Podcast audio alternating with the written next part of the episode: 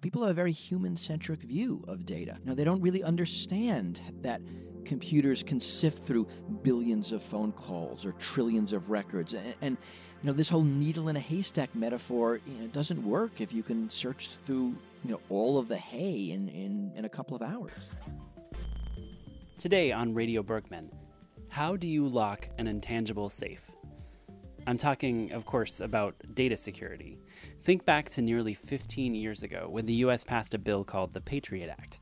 On the heels of 9 11, the majority of Congress didn't consider the mass collection of information a violation of individual privacy rights. It was a defense measure.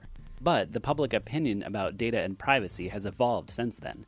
In that time, Edward Snowden told us that the government might know just how often we call our parents, and networks and tools like Facebook and Twitter, which didn't even exist when the Patriot Act was being written, admitted that they were collecting information about our individual interests.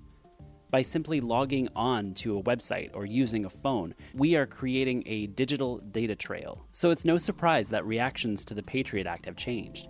As we are putting this episode together, the Senate passed the USA Freedom Act as an amendment to modify the ways government can monitor their citizens.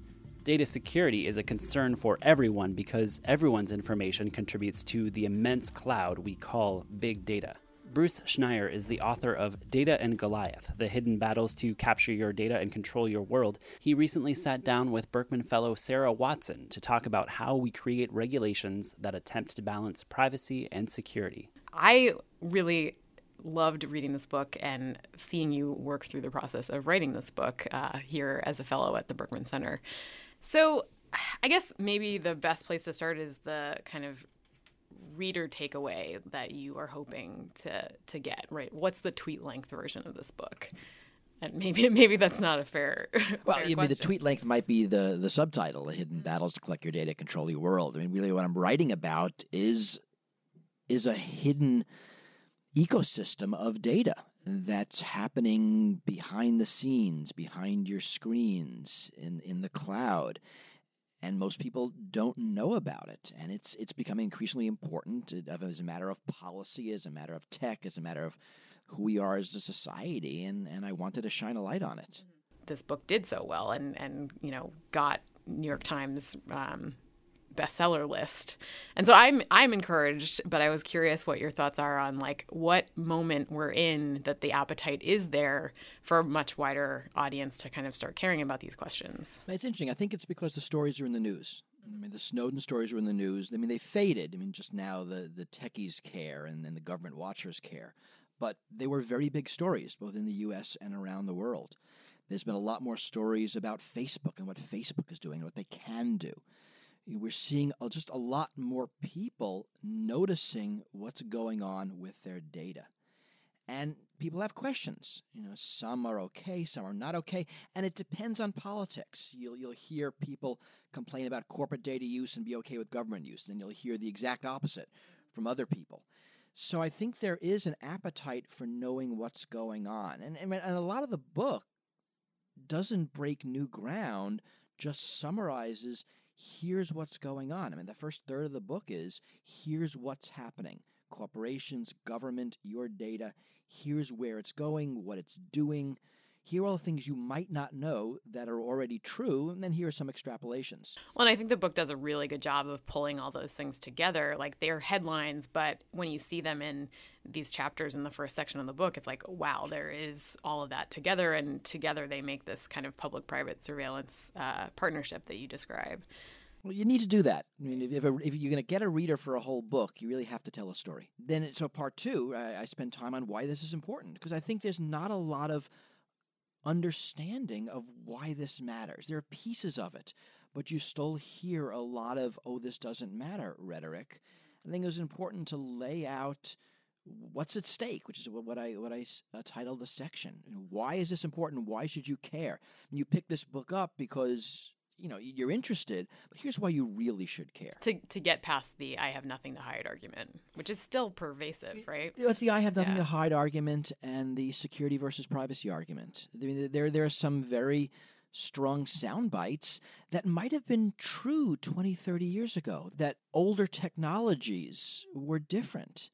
And a lot of what we're saying is look, the world's different now. People have a very human centric view of data.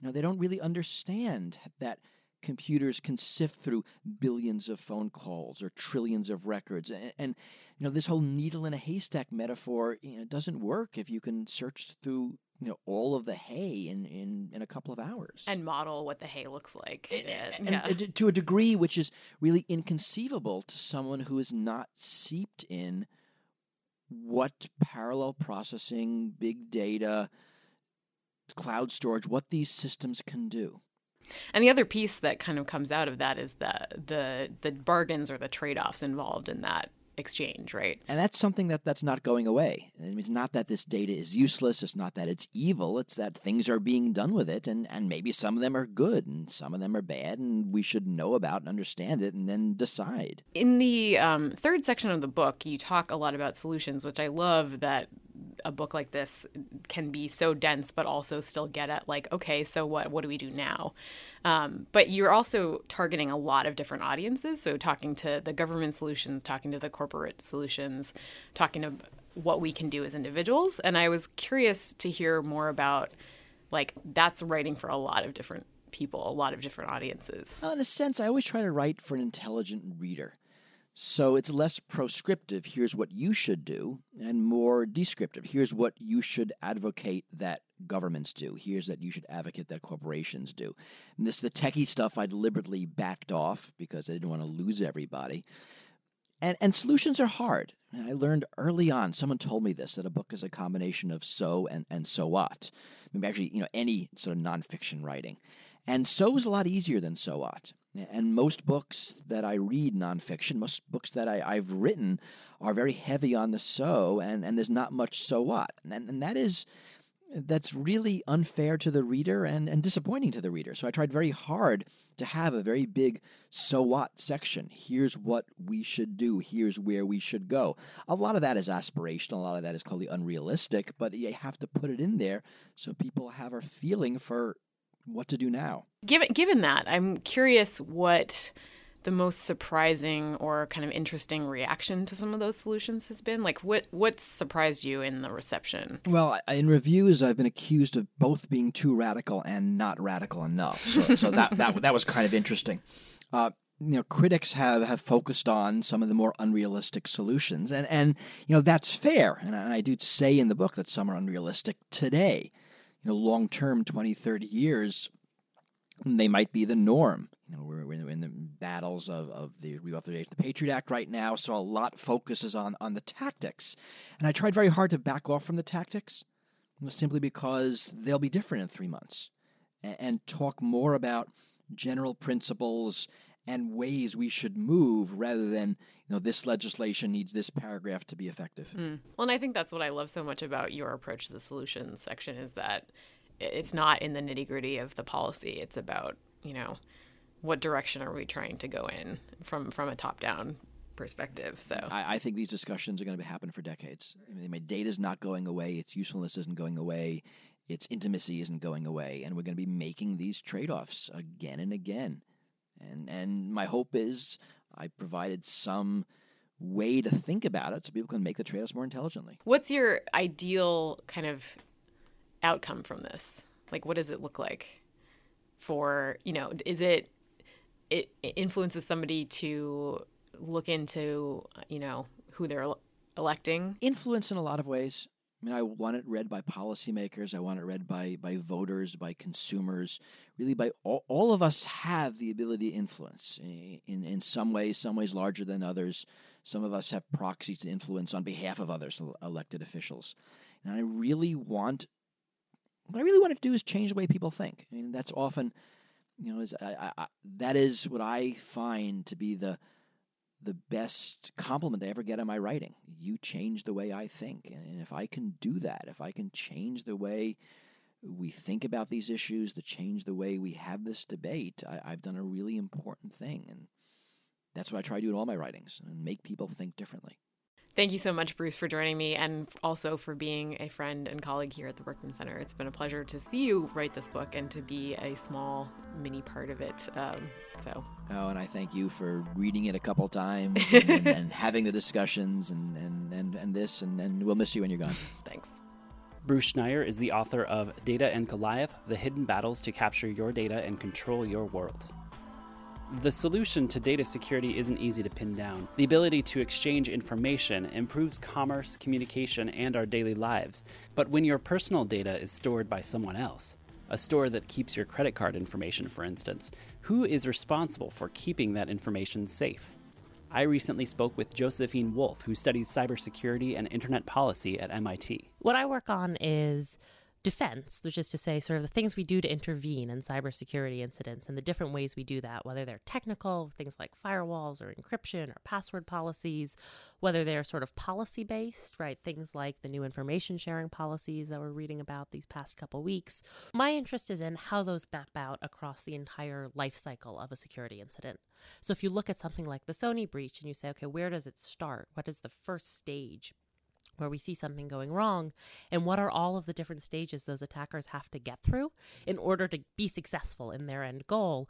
Along that path where was every single place we could have put a defensive intervention? Who could have done that right? Was it sony for some of them? Was it law enforcement? Was it a totally other third actor the service provider who was carrying the internet traffic? And sony's a really good example. That's something that a lot of people might be familiar with because the sony hack is something that continues to reveal new information. But talk about the Sony hack. Take me back to like take us back to the beginning um, sure. and how it happened. Who was the instigator? So far as we know, I think the Sony hack begins with phishing emails starts with somebody sending an email to a, a, Sony employee, probably trying to either elicit credentials or download malware onto their system that would enable them to copy pretty much all of the data that Sony was storing. It seems like, you know, all of the emails for their employees, payroll information. What I think is really interesting defensively, what caught my eye about this story more than anything was actually what happened after the information was released, after the attack was made public. And Sony actually tried a couple things. One was they sent a letter to journalists and said, We're going to bring legal action against you if you keep writing about this. The other, more interesting to my mind, was they actually planted fake seeded servers that pretended to have the stolen information so that if you were looking to try and download all of the stolen Sony emails, you might find one of their servers and start a download that wasn't really for anything, that would just go on and on and on. And that way they were sort of trying to draw people away from the actual stolen material. I think this is interesting because a lot of what I work on is trying to understand what can you do after the fact in computer security incidents? What can you do after all the credit card numbers are stolen, after all of the emails are stolen from the Sony employees to try and mitigate the harm? Right? Because usually when we talk about computer security incidents, we're talking about a harm that's not based in a computer. We're talking about a financial harm. We're talking about a reputational harm. We're talking about maybe a physical harm. And I think I would have said that a case like Sony's, where it seemed like the harm that the attacker had in mind was really reputational public humiliation kind of harm, that's really hard to do, right? Because once they've got the data out of the computer system, what what do you do to stop them? I don't think Sony had it all figured out, right? I think sending letters to journalists in a country like the United States is a pretty empty threat. But I thought it was interesting the ways that they were trying to think through what you could do after the fact in terms of defense. So you're looking at not just technological things people can do to mitigate harm. You're looking at the whole the whole spectrum. Absolutely. And I think we're sort of just beginning to see more of that because partly because we're seeing more of these big breaches that have people really worried about kind of how to deal with them, but also because people are, I think, coming to terms more with the idea that defense is not just about firewalls and passwords and that that you can do a lot with that and that we can do more than we already seem to be doing but it's really hard to rely on that for everything. On the technological yeah. preventative measures. And is that because the the attackers are always just going to be in like a cold war sense advancing one step further than the defensive measures? It's a really interesting question i go back and forth on this a lot right? There's there's a strong line of reasoning that's the attackers always have this advantage. They're always one step ahead. They only have to find one way in. You have to block all of them. There's a small sort of pushback against that. In recent years there's this idea of the cyber attack kill chain and that you just have to block off one stage of this chain then you can stop it entirely and the attacker has to get through all of these stages. So actually as the defender, you're at an advantage. And I spend a lot of time sort of thinking about this tension, this contradiction here. I think it's true that if you have really smart, well-resourced, sophisticated adversaries, they're going to be ahead of you a lot of the time.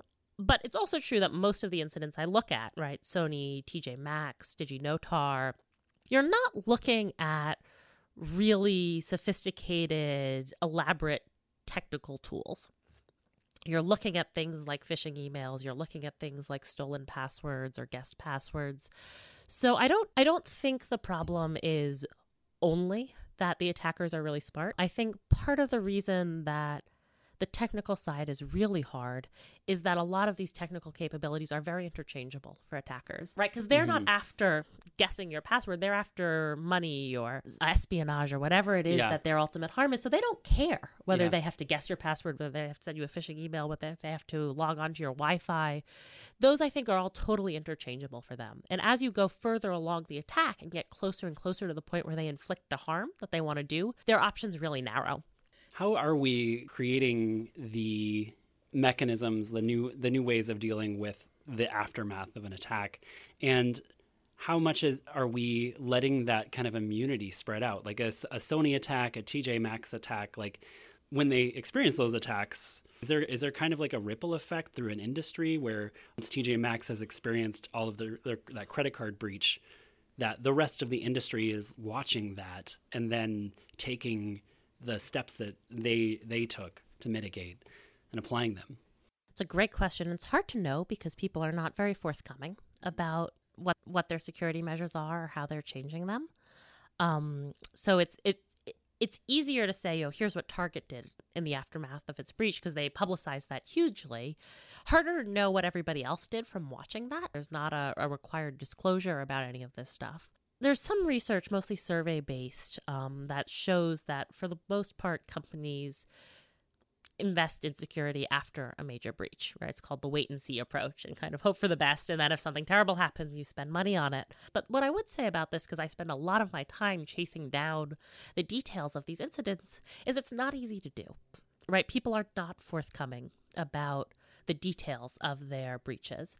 And if you think about the policy protections, right, we have in many states in this country now data breach notification laws that say if your company collects data about customers in any capacity and that's stolen, you have to tell them. You don't have to tell them anything about how it was stolen. Right. So I can know a lot about, you know, who was breached and how many records were stolen. That is totally unhelpful if what I'm trying to do is pin down how exactly that happened and what defenses might have made a difference. So, one of my favorite case studies, um, and I think it's a great one, it's a very rare one in that there's actually a long, detailed technical report released to the public, is about the Dutch certificate authority DigiNotar. And a certificate authority issues digital certificates to, say, websites, so that if you log on to, say, your bank's website, if you ever notice the address bar turns green or it shows a little lock saying, you know, we verified this is really your bank's website. They do that using these digital certificates. So they're a really sort of crucial part of the web infrastructure for helping you trust the sites that you're visiting. And there was this Dutch certificate authority that was completely compromised back in 2011. And somebody actually managed to get it and issue fake certificates from it for places like Google and then carry around certificates that allowed them to prove to browsers that they were actually Google. What I think is really interesting about the story is uh, the, the certificate authority, DigiNotar, which closed after this breach, it was hugely devastating to them, had gone to such pains to defend its operations, right? They had something like 157 firewall rules. They had this set, there were physical security measures like you wouldn't believe. The room where the certificate issuing machines were actually stored had you know key card access and thumbprint readers and two sets of doors one of the things that I think is important about going through these stories is understanding it's not just stupidity, it's not just laziness, it's not just cheapness. This is really hard to do. And so that's that's one example of seeing a very sort of gradual progression through a hugely well defended system. The other sort of landmark case that I use a lot when I talk about this is the TJ Maxx breach back in 2007, which begins with a couple guys driving along the highway in Miami looking for Wi Fi networks that are what's called WEP encrypted, which is the old Wi Fi encryption. And then they connect to the Wi Fi networks of this Marshall store. They steal credentials. They use those to connect to the main company servers in Framingham. They collect information on those servers, which they gradually exfiltrate to servers out in Latvia that they themselves own. They use that information to try and decrypt some PIN numbers to manufacture fraudulent credit cards in Asia and Eastern Europe. Then they have to get the proceeds from those sales back to the US, which is where the perpetrators are based. So they have to pay people to like carry cash into the country for them. There's really hugely elaborate is you what feel I'm you should to- make a movie out of this. you should make a movie out of this.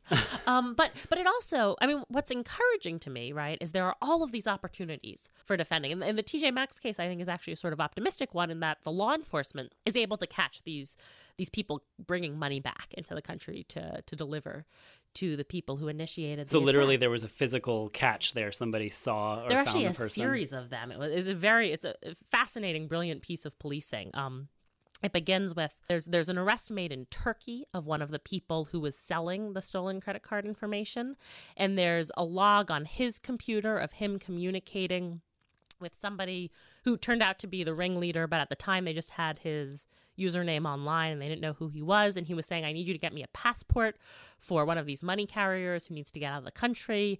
And the carrier was had with him a USB port that had a photo of the guy who was sort of ringleading the whole thing and his address on it that he was using as like insurance in case he got caught. Um, so so you know you trace these back through all of these different people, and I think right part of part of the story for me there is about following the money and trying to make sure that even when somebody's stolen a lot of data, it's hard for them to profit off of it. Part of it is just that this involves such a huge network of people. If you're doing it at this grand scale, if you're trying to make millions and millions of dollars off of it.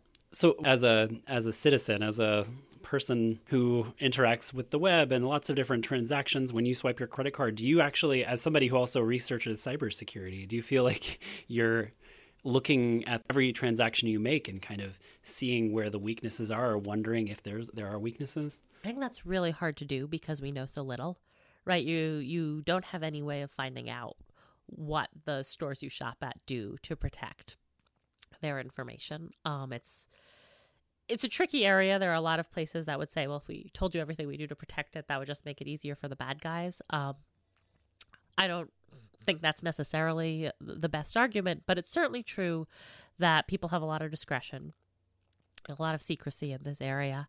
I don't think about it a lot as a consumer, partly because I would say one of the places that we're really good at defending or protecting people is individual financial losses. So, right, you think about credit card fraud, you are really well protected from that. You are never going to be the person bearing that loss. Now, there's going to be a whole other sort of set of actors out there fighting over who should be bearing it, but it's not going to be you it's going to be sort of Visa and MasterCard fighting with TJ Maxx or Target to try and figure out sort of how those how those costs are divided. I think that's less true in other forms of harm, right? We have we have protections for credit card fraud.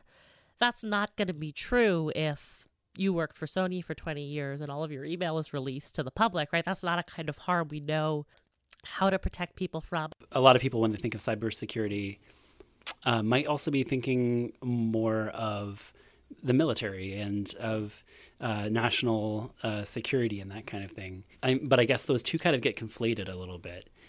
So there's definitely some some crossover, right? As one of the cases I work with is there's a Mandiant report on the People Liberation Army in China Unit 61398 and the espionage that they perpetrate against American companies. So that's, for instance, a very tricky one where you say, okay, so this is a national military that's basically targeting private actors. Is that a military incident? Is that a private incident? Uh, there's definitely some confusion there. The other thing that's true is I work on, I work with the information that I can find, and that's limited when it comes to you know matters of national security and, and military incidents.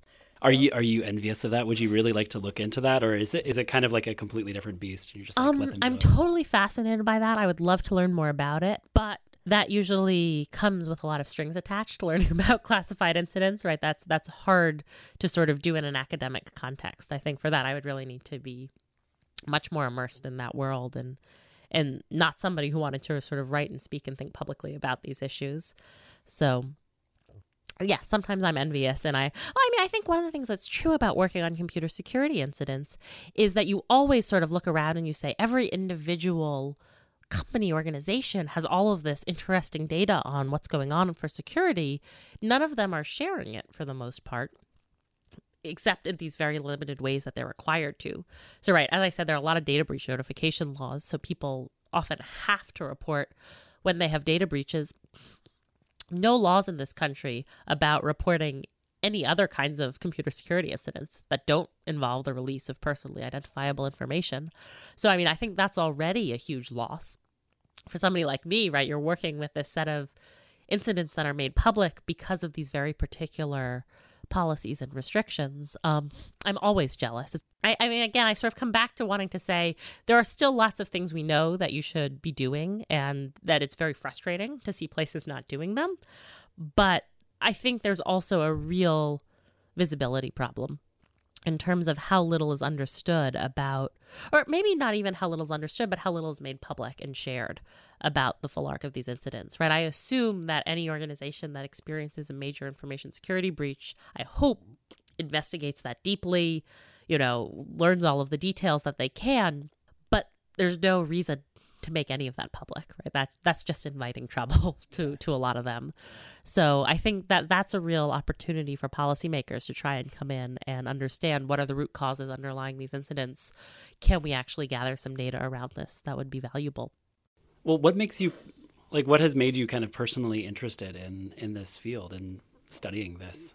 Well, my background, my undergraduate degree is actually in math. Um, I used to sort of work on some cryptography research, and so I was interested in the mathematical underpinnings. And I was kind of curious about the ways that people compromise systems that don't involve going after the math. As I would say, sort of where I start from. And this idea that the math is pretty good if you're going to try and get into a computer system, that's not what you're going to go after, right? You know that that's hard to to break. Um, and you you see this from the NSA tactics as well, right? There are a lot of sort of other channels into computer systems, and so I was sort of interested in getting a better feel for what those were and how the mathematical ideas that I sort of raised on interacted with all of those. And then I got really interested in the policy piece and the question of sort of how that influences the ways that technologies are made, the ways that technologies are used. And I mean, I think part of what interests me is that my idea of security is much more aligned with policymakers than it is with computer scientists.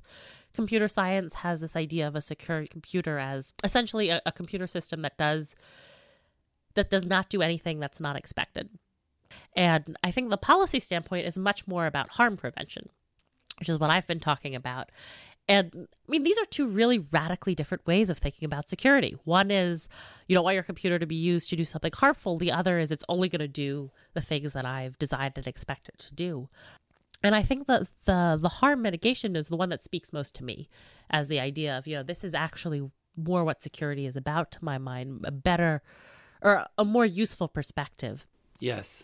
A more achievable perspective. Yeah. we least. know the machine is going to right. do something. Let's just figure out how to keep it from doing the worst thing it could possibly do to us. So I think partly looking at cybersecurity has been for me a journey in trying to get away from a very sort of well-defined perfect notion of security which versus looking at a much messier picture where you're really trying to do your best and you understand it's it's not even going to come close to the perfection you had in the mathematical world but you're you're very focused on the question of what could go wrong and how do I try and think about stopping that?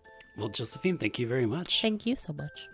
Josephine Wolff is a Berkman Fellow and a PhD candidate in the Engineering Systems Division at MIT, studying cybersecurity and internet policy. Well, that's about it for this week's episode. For more information about our guests on this episode, visit the show notes at blogs.law.harvard.edu slash media Berkman. This episode of Radio Berkman was produced by me, Daniel Dennis Jones, with Sarah Watson, Elizabeth Gillis, and Gretchen Weber from the Berkman Center for Internet and Society at Harvard University in Cambridge, Massachusetts.